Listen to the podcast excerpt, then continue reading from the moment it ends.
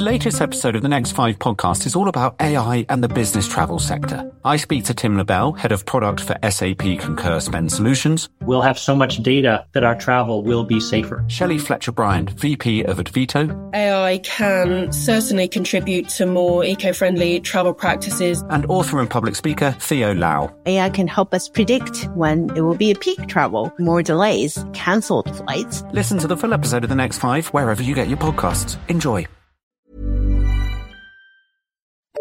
The FT. Welcome to World Weekly with me, Gideon Rachman. This week we concentrate on Egypt. Last weekend, the country staged presidential elections, an event that was meant to be a crowning moment in Egypt's transition to democracy.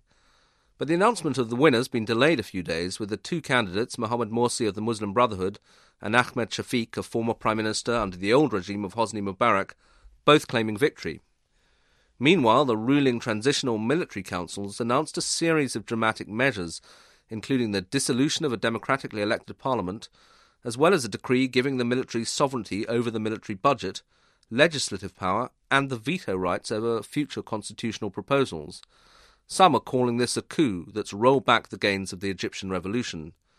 So, what are we to make of it all? Joining me on the line is David Gardner, our international affairs editor, and on the line from Cairo is Borzou Daragahi, our correspondent there. Borzou, if I can go to you first, do you uh, would you go as far as calling this a, a counter-revolution?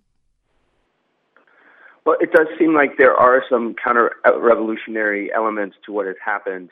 I think that the complication is that um, ever since the uh, uprising last year, uh, the military has been in charge, technically, uh, politically, uh, legally. And so it's hard to call it a coup or a uh, counter revolution so much as a uh, consolidation of the military's already considerable power.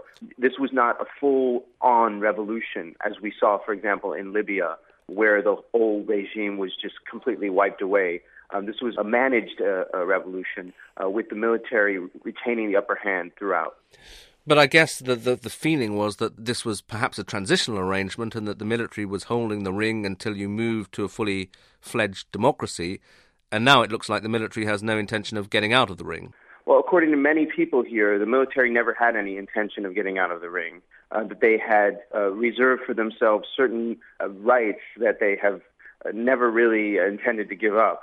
Uh, and that if you had watched them closely uh, rather than listening to their words, you would have figured that out. David, uh, can I bring you in here? What do you make of this? I mean, particularly the dissolution of Parliament sounds an incredibly dramatic measure. Yeah, I mean, I think the postponement looks ominously like the same sort of procedural ruse as they used in the dissolution of Parliament. I mean, bear in mind that in both cases, the Muslim Brotherhood was among the organizations that raised legal objections.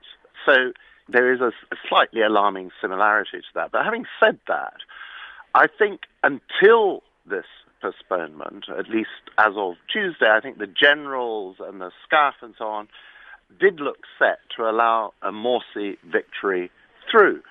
And given the stakes, I think it would be smart for them still to do that. I mean, if you look, if you give even a cursory glance to the scale of the challenges ahead, the need to put the country back on its feet, restore security, reboot the economy, restart a flow of investment, and so on. You're looking at a long period of wrenching change, of dislocation and possible turmoil. Do they really want to take all the responsibility for this alone? Or would it be smarter to lay off some of this responsibility onto the Muslim Brotherhood, qua president, open the field for them to be held accountable for the first time, in a sense, to dirty them up a bit. We don't know, it seems to me, whether they are that smart. The past 16 months, when, as Borzou said, they have essentially been in charge, they have avoided any decisions about the direction of the country and preferred essentially to safeguard their own interests. But we do know as a result of that that they have a very lively sense of their own interests. So let's see which way they jump. Borzou, um, give us a sense of, of how the Muslim Brotherhood are, are viewing this. Are they very alarmed? And also, I was told that there was a sense that uh, the Muslim Brotherhood had not exactly covered themselves in glory during the period in which they've had the majority in Parliament. Indeed, uh, I, I, would say right now that the Muslim Brotherhood is uh, very nervous. They're just very, very uh, on edge about what's going to happen next and what decision they'll be confronted with. The ball will be in their court should, for example, this panel of judges rule that the election uh, was won by their opponent because of what many would call dirty tricks on the part of the Muslim Brotherhood.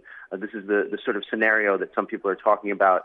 But, you know, indeed, the Muslim Brotherhood has not behaved in a way that would endear itself to many sectors of the Egyptian society. Started from the very beginning after the revolution when they sided with the military in uh, approving a referendum that um, called for quick elections for parliament, that also institutionalized many of the problems that we see now. Uh, the Muslim Brotherhood was in favor of that, whereas many of the liberals and leftists in this country were against it. The sort of constitutional declaration passed with resounding support. And then later, during parliamentary elections, they originally promised not to contest a lot of seats for parliament, but somehow they did. And that upset a lot of people. It suggested that they were more interested in consolidating their power rather than adhering to the principles of the revolution. And the big thing was, of course, they had promised not to field a presidential candidate, and then they did, perhaps more for uh, reasons of competing against other Islamists than other segments of the Egyptian uh, political body. Uh, but in any case, they reneged on that promise, and that upset a lot of people. Now, David, um, as you say, a lot of people have wanted to see, well, how would the Muslim Brotherhood perform in power? They've uh, only had a little taste of it so far with, with this uh, Islamist majority in the parliament. What's your sense of, of how they have been performing? Well, I re- repeat what Borzou was saying. I mean, the, the broken promises, the unreliability, the secretiveness, and so on. But I mean, the performance in Parliament has been dismal. I mean, seldom has it been less than a disappointment, and quite often it's been an outright disgrace. With that, to be fair, limited but important platform, um, they've done next to nothing the signaling has been mixed, the obsessing about the status of women in society and so on and so forth, and failure to engage with the problems of everyday life for the vast majority of Egyptians, and the stunning irrelevance of so much of their performance is, is, really has been dismal. But they still really haven't had the opportunity to perform, to move on from these sonorous but ultimately rather empty slogans such as Islam is the solution, or to give any indication, although Morsi, in one of his recent speeches, did sound as though he was moving towards, how can I put it, the sort of Erdogan, the Turkish view of the world, towards that sort of neo Islamism, which does realize that it has to perform but we really haven't seen anything, and the partial performance that we have seen, as I said, has been pretty dismal. Borzou, just can you clear something up for us? I mean, the dissolution of Parliament sounds an incredibly drastic step, like a, a, a sort of rollback of democracy. Um, is it that bad? To, to, many people, it's not a great step. It's not a great development. Uh, many people in society, many people, liberals, leftists, uh, even some former Muslim Brotherhood supporters, were not so unhappy with the decision. But if you talk to um, uh, people who are uh, more astute and distanced observers of the Egyptian political scene, it, it was not a good step um, to have this panel of judges make this ruling on a technicality. It should be said, however, that the sort of technicality that this ruling was based on is something, once again, that the Muslim Brotherhood agreed to in the first place. And the powers that the uh, uh, army has to, to, dissolve parliament and so on. Again, it was something that the uh, Muslim Brotherhood had agreed to in the first place. So in a way, they, they dug their own grave on this. But will there there'll be new elections at some point? I, I would guess. But people are talking about the reassertion of something called an Egyptian deep state. Do you think that deep state might be more important than any new elections? It, you know, it's obvious in talking to people in the judiciary uh, and in other um, institutions in this country that they are very worried and concerned about what would happen under a Muslim Brotherhood led political administration. They fear for their jobs. Uh, they fear for ideological purges taking place here, as has happened in other revolutions and has happened to some extent, for example, in Tunisia or Libya. And so they have begun to sort of fight back. And one of the ways they've done that is through the courts. This is something we've seen uh, in Turkey as well, which is where the term uh, uh, deep state originated. And meanwhile, of course, the Egyptian economy is deteriorating, Borzou. How, how bad is the situation on the ground? Well, it, it, it is pretty bad. You know, there are some advantages actually because it seems like traffic and pollution are down. But if you think about the reasons for that, it's rather ominous. People have less to do. There's less business taking place. Uh, many uh, commercial transactions are being delayed um, after the elections. After the elections, everyone says regarding everything. Uh, something like real estate transactions are down to zero uh, because no one is quite certain uh, what a fair market value would be for anything. And then, meanwhile, this sort of uh, really ominous development. The country's um, foreign currency reserves are are um, declining, and there's a very good chance that they're going to have to um, make a, a, a, drastic, a more drastic than usual uh, currency reevaluation uh, that that could uh, even further hurt the country's position in the global economy. Finally, David, if I can finish with you, um, we've always said that you know Egypt's the key to the whole region. It's the biggest country. It's a cultural centre. It was the the second to have a revolution.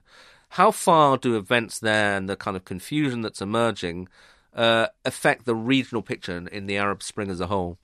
The oft cited leading political and cultural role of Egypt was very substantially degraded under the Mubarak dispensation. So, I mean, I think one needs to get that into perspective. But there is no getting away from the fact that if it was seen to be the case that uh, uh, Egypt can't do it, then the prospects of the other Arab countries hauling themselves out of the pit of despotism would look considerably less clear, very dim indeed.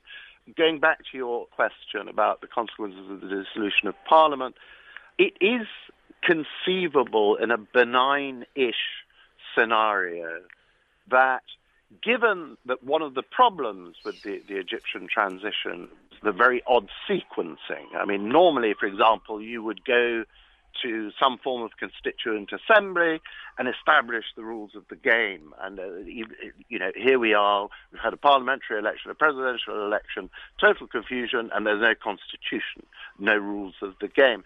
So if, if they were now to be able to go back and get the sequencing in a slightly more logical order, leading to clear rules established, the election of a new parliament, and so on, that would be promising. But one of the things that in the flurry of decrees, which seems to me extremely ominous, is essentially the reintroduction of emergency law, martial law through the back door after it had been left to expire by the parliament at the end of May. Now, that, that is extremely ominous. The regrouping and reconstruction of the institutions of repression, essentially, like state security, the Aman al Dawla, all that, that is very ominous indeed. So there's the potentially benign and the already looking ominous here. And which way that goes is clearly going to radiate throughout the region too and send signals to other people and other leaders about where this is all going. So, a very delicately poised situation both in Egypt and around the region. David Gardner, thank you very much indeed. Thanks also to Borzou Daragahi in Cairo and to the team in the studio here in London. Until next week, goodbye. For more downloads, go to ft.com forward slash podcasts. The latest episode of the Next Five podcast is all about AI and the business travel sector. I speak to Tim LaBelle, head of product for SAP Concur Spend Solutions. We'll have so much data that our travel will be safer. Shelley Fletcher Bryant, VP of Advito. AI can certainly contribute to more eco-friendly travel practices. And author and public speaker Theo Lau. AI can help us predict when it will be a peak travel, more delays, cancelled flights. Listen to the full episode of the Next Five wherever you get your podcasts. Enjoy.